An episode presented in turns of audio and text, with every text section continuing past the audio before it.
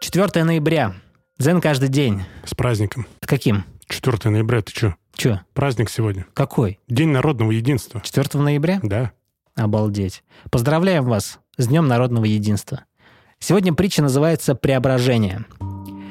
Рёнан посвятил свою жизнь изучению дзен. Однажды он услышал, что его племянник, несмотря на увещевание родственников, тратит деньги на куртизанок.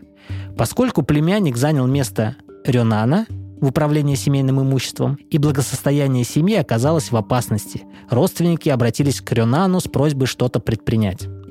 Рёнан отправился в долгий путь, чтобы навестить племянника, которого он не видел много лет. Племянник рад был снова увидеть дядю и пригласил его остаться переночевать. Всю ночь Рёнан сидел в медитации. Когда утром он собрался уехать, он сказал юноше. Я уже стар, руки мои дрожат. Не поможешь ли ты завязать мне шнурки на сандалиях? Племянник охотно помог ему, Спасибо. сказал Рёнан. Ты видишь, человек стареет и слабеет день ото дня. Береги себя. И Рёнан уехал, ни слова не упомянув о куртизанках или жалобах родственников. Но с этого дня племянник прекратил беспутную и расточительную жизнь. Такая притча. Что ты думаешь об этом, Я думаю, что он задумался. племянник, да? Да. Он тратит свою жизнь не на то. А на что нужно тратить? Но не на то, на что он тратил до этого. Смотри, как мне кажется, здесь очень интересный момент в этой притче заключен. Сам Рёнан, как я не люблю эти имена, китайские, японские, э, ну, конечно, они прекрасны, конечно же. Как и наш подкаст. Да. Он очень классную штуку сделал.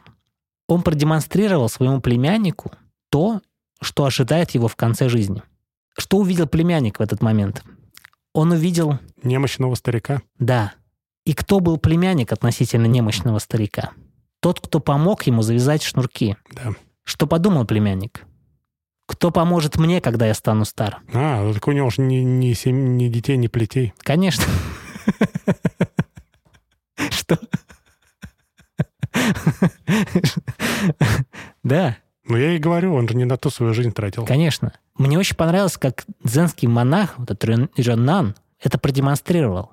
Он не пытался нравоучать. Слушай, а он специально же так сделал, получается? Он, конечно, специально. Они же Чтобы прокачаны. образумить Конечно. своего глупого племянника. Да, но причем он не думал, что он глуп.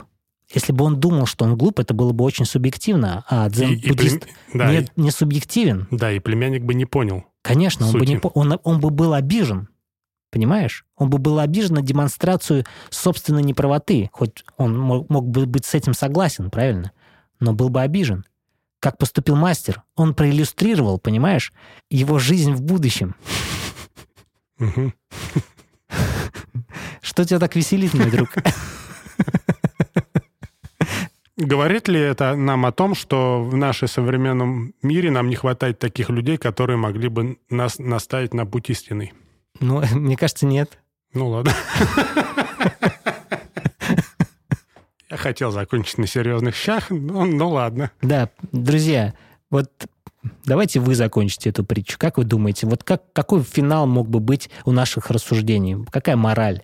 Напишите, пожалуйста, об этом э, в Инстаграме, в YouTube. Да вообще, где вам хочется?